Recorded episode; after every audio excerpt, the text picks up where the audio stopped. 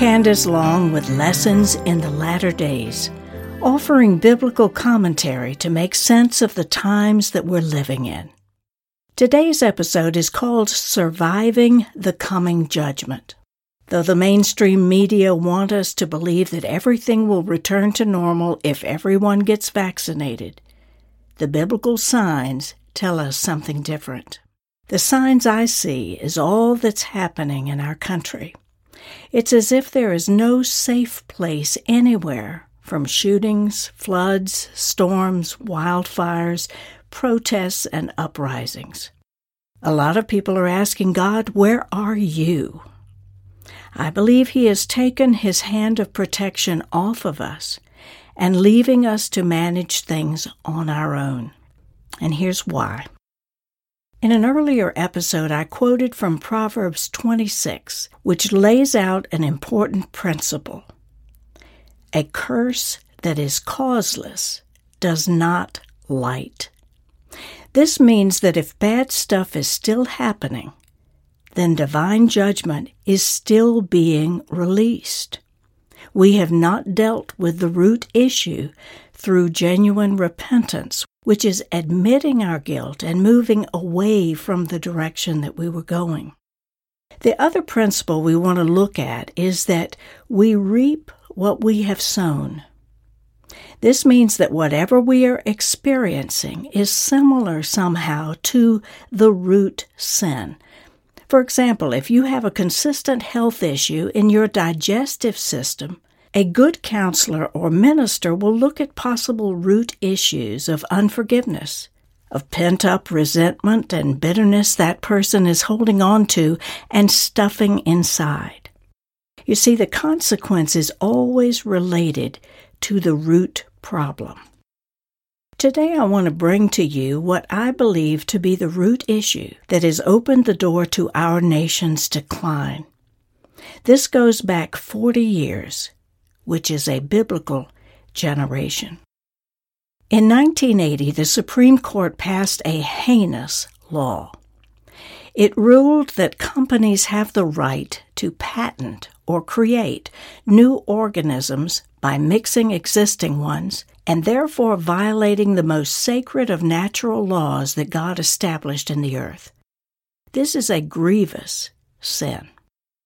I've been a creator of things for over 40 years, and when someone steals my ideas or creations, I am livid because some stranger has stolen the legal copyright protection surrounding my creation and presumed ownership of something that is not his. Now, what the highest court in our country did to the Almighty was basically say, you have no right over the organisms and elements that you created. We consider them public domain and will do whatever we want to by creating new organisms through genetic engineering. Biotech companies make billions every year from this technology, but they're not the only ones profiting. Those who own stock in such companies are also complicit. Our companies and laboratories assume the right to manipulate DNA from one organism and splice it into another, showing no regard for the cellular boundaries of the original organisms. Now, since we have disregarded the walls of protection that God placed around the cells of healthy organisms, the Almighty is absolutely just to permit our cellular walls to be penetrated by something else. I believe this may be the root cause behind the coronavirus pandemic. It's not vaccines and masks that we need. It is humbling ourselves before God and repenting for our arrogance, our lust for money, and technological supremacy. There's another door that we've opened through this technology. For someone to physically insert a DNA strand from one species into another is a whole other offense to God because this process is far from gentle. On a cellular and biochemical level, scientists basically bombard or force a strand from one organism into the unsuspecting wall of a separate organism that God created, which, if you think about it, is a cellular form of rape. Now, this inhuman practice could be the root cause why we are seeing increased numbers of rape and assault cases every year. What we are doing to God's creation is being done unto us. We reap what we sow. God warned us about this time from the very beginning. Let me explain. When the Lord gave instructions to Adam and Eve in Genesis 2 on how to live and sustain themselves on this planet, He showed them the forbidden tree and said, Of the tree of the knowledge of good and evil you shall not eat, for in the day that you eat of it, you shall die. Now, we have typically understood this verse to mean that the moment when Adam and Eve ate the forbidden fruit, sin entered the world but I want us to consider a secondary meaning. The phrase, in the day that you eat of it, could refer not just to a moment in time when two people did something awful, but also to a future time period characterized by man being totally nourished and sustained by the forbidden. The Lord could well be saying prophetically that in that day in that time period, mankind will die. It is very possible that Genesis was a picture, a shadow, a replica of the time period that we are living in today. Let's consider this question. The forbidden fruit in the Garden of Eden was from the tree of the knowledge of good and evil. Could that tree have been forbidden because it was genetically modified. Think about it. Jesus said in Matthew 7 A sound tree cannot bear evil fruit, nor can a bad tree bear good fruit. Jesus is saying that it is not possible to have soundness and unsoundness in a single tree. For a God made tree is inherently good. Now, once again, as we have seen in the last several episodes, it is the mixture of something God made and man engineered that is the problem. Could it be that God is showing us that the generation that sustains itself from, nurtures itself by, and has an inordinate craving for food and things that have been genetically altered, that that is the generation that is about to perish? God help us. So far, the prognosis for our country doesn't look good. But with God, there is always a way through a situation. So, what can we do? Let me suggest some things that we can do right now, individually. Number one, we can repent. And in repentance, it is important to name the things that we are repenting for with the intent not to return to those things. It is an open, bare bones acknowledgement of where we've gone wrong, a deep sorrow for falling so far short of God's best for us, and then a calculated move toward doing the right thing. In the case of technologies such as gene modification, billions of people are involved with this. It would take an act of God to bring about a national repentance of the kind that's needed to turn this nation around. Chances are that's not going to happen because, frankly, too many people are profiting off of this technology. I need to point out that true repentance can be costly. One of my most expensive life lessons involved an investment strategy that I was doing.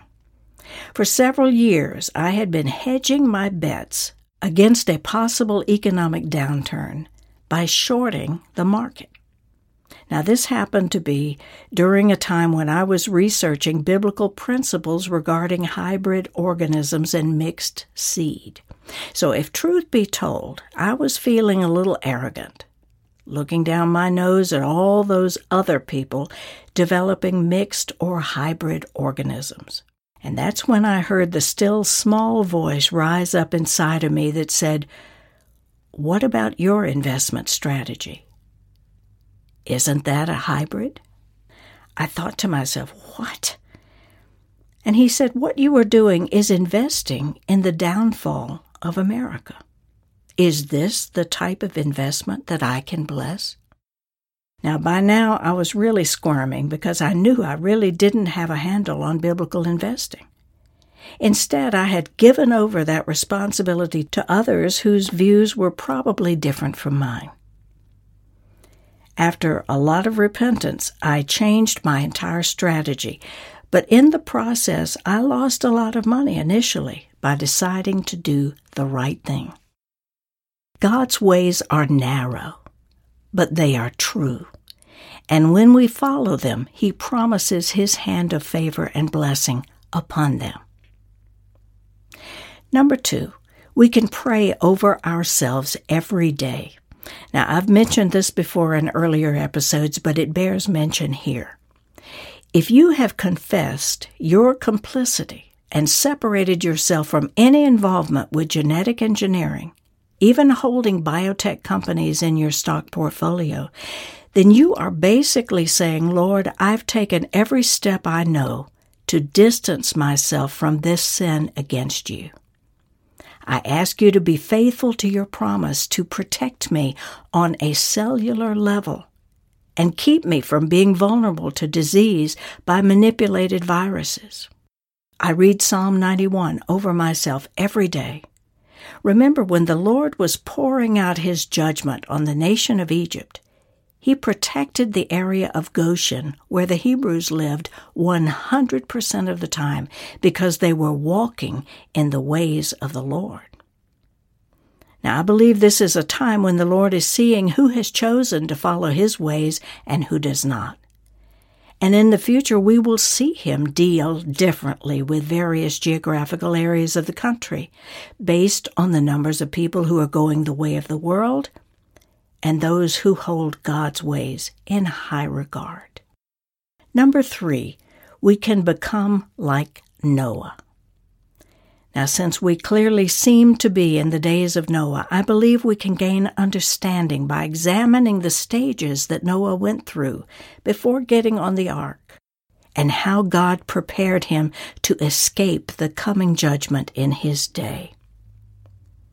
Ask yourself which of these stages you are in now. According to the ancient book of Jasher, which is a historical resource mentioned in Scripture and highly regarded by our forefathers, Noah preached to family members and friends who were caught up in the evils of the day, encouraging them consistently to stay true to God. More and more, though, they turned a deaf ear to him. Now, we see a lot of this now with those who have walked with the Lord for a long time. We are especially sensitive to younger members of our families who are following after this morally permissive culture. We warn and we counsel, and usually it falls on deaf ears. At some point, Noah heard God tell him to prepare an ark, a specific place of refuge and safety for him, his family, and those untainted animals that God wanted to preserve. And no one had ever seen an ark before because up until the flood, the world had never known rain. At first, Noah's time was divided between working on the ark and still interacting with the world around him, hoping to see some positive sign that all of his efforts to help save others were appreciated. The time came, however, when he knew that he no longer fit into the culture because it had grown so corrupt. No one was paying him any attention. In fact, they scoffed at him increasingly, made fun of him. Unfortunately, we will see this too, where we look around at what's going on and we think, what world am I in? I don't fit in anymore. At that point, a shift took place inside of Noah. Now, I want you to pay attention because this is an internal, personal shift. He knew that the culture around him had gone too far and was at a point of no return. Now, what Noah did then was to focus all of his attention to the ark. He stayed the course and he never looked back. Most people believe it took Noah a hundred years to make the ark. Jasher writes that it took five years. Now, this work required increasing focus as God revealed step by step how to build this strange ship.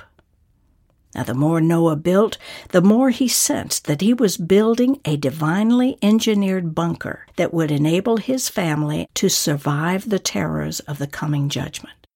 You see, surviving divine judgment is primary in God's heart, but he needs us to listen as Noah did to his step by step instructions. What kind of bunker would God have you build? I believe God is calling forth divinely appointed imagination right now, especially to husbands and fathers. This is an area where men are especially strong. A woman may sense that there is danger coming, but a man's gift lies in planning and implementation, and both are desperately needed today. On a practical level, the admonition is to get your financial affairs in order. Build up your home and your supplies to be able to withstand hard times. Plan escape routes and ways that family members can come together if something suddenly happens and there is no communication. Is God saying anything to you right now about relocating? I've spoken with many people who are so grieved by the defilement in today's culture that they have felt the need to move to a rural setting to raise their children. Pay attention to these leadings. You do not want to be in the middle of a large city when judgment hits. Do not procrastinate on this, please.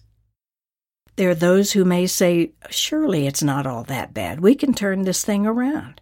If that is your belief, then by all means do that. God's heart would certainly be for repentance, for godly people to step into leadership positions in their communities and work toward reformation. However, if you do feel led to move, your first appeal is to your family to see who will come with you or choose to remain in the world. This had to have been a hard time for Noah because he had a lot of family members. There were descendants of Enoch, Methuselah, and Jared, all of whom had fallen away by this time. This required Noah to take strong stands against their behaviors. He endured a lot of ridicule, but he kept on following God's ways.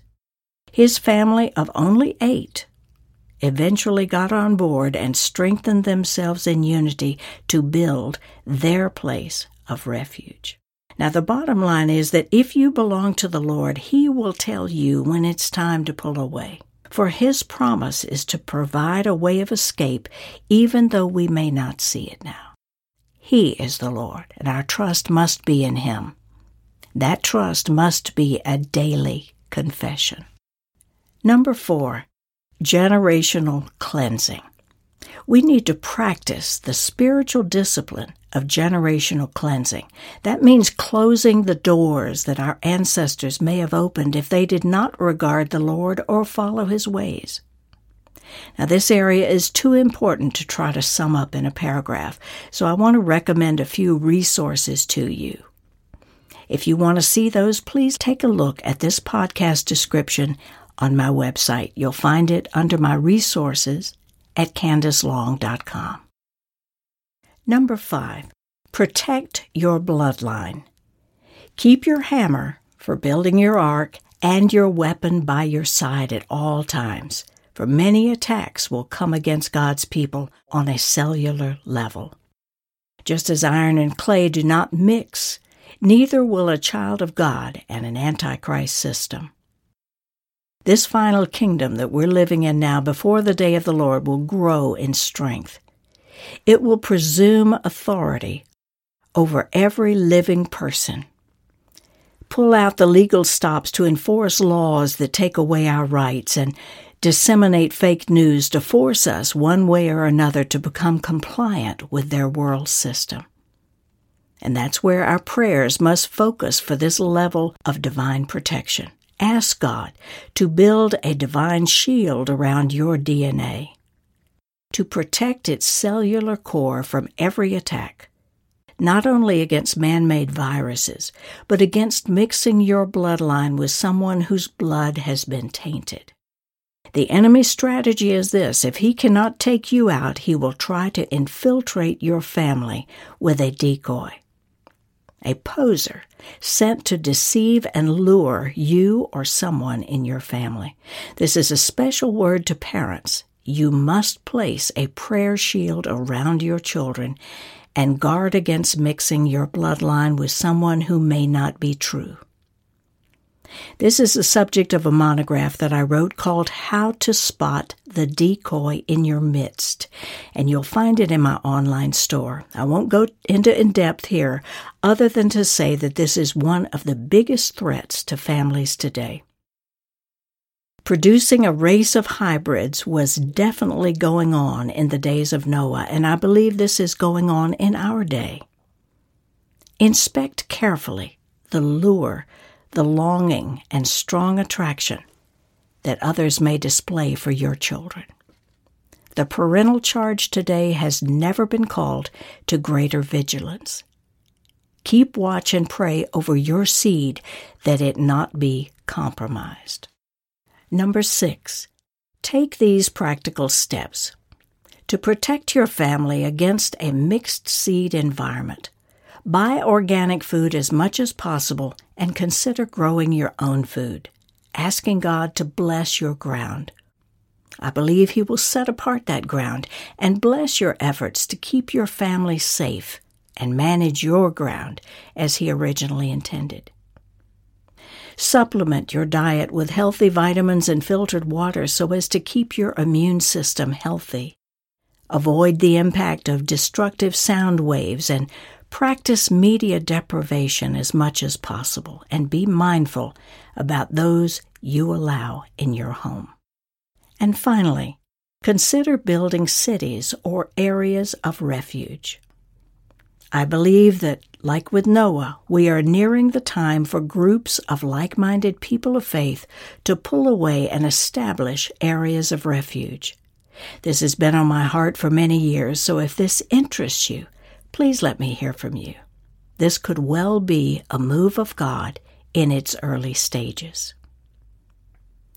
In closing, I want to speak directly to those of you who are intercessors, ministers, pastors, or teachers.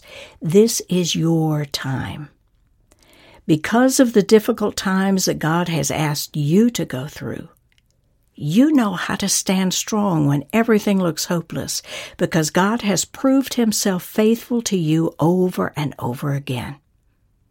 People will turn to you when things get worse to teach them about the Lord and explain the times that we are living in. You have been born for such a time as this. If you'd like to refer this program and this series to others, You'll find them under my podcast at CandaceLong.com. In each episode, I deal with signs that show that we are living in the days right before the Messianic kingdom. And I provide biblical commentary to help you understand these times. My desire is to encourage you and assure you that even if the Lord has removed his protection from the nation at large, he has promised to keep those who belong to Him safely in the shadow of His wings and in the shelter of the Almighty. I'm Candace Long. I have spent the last few years writing and producing digital and video resources to help you navigate these times. You'll find them on my website at candacelong.com. Thank you so much for listening to Lessons in the Latter Days. God bless.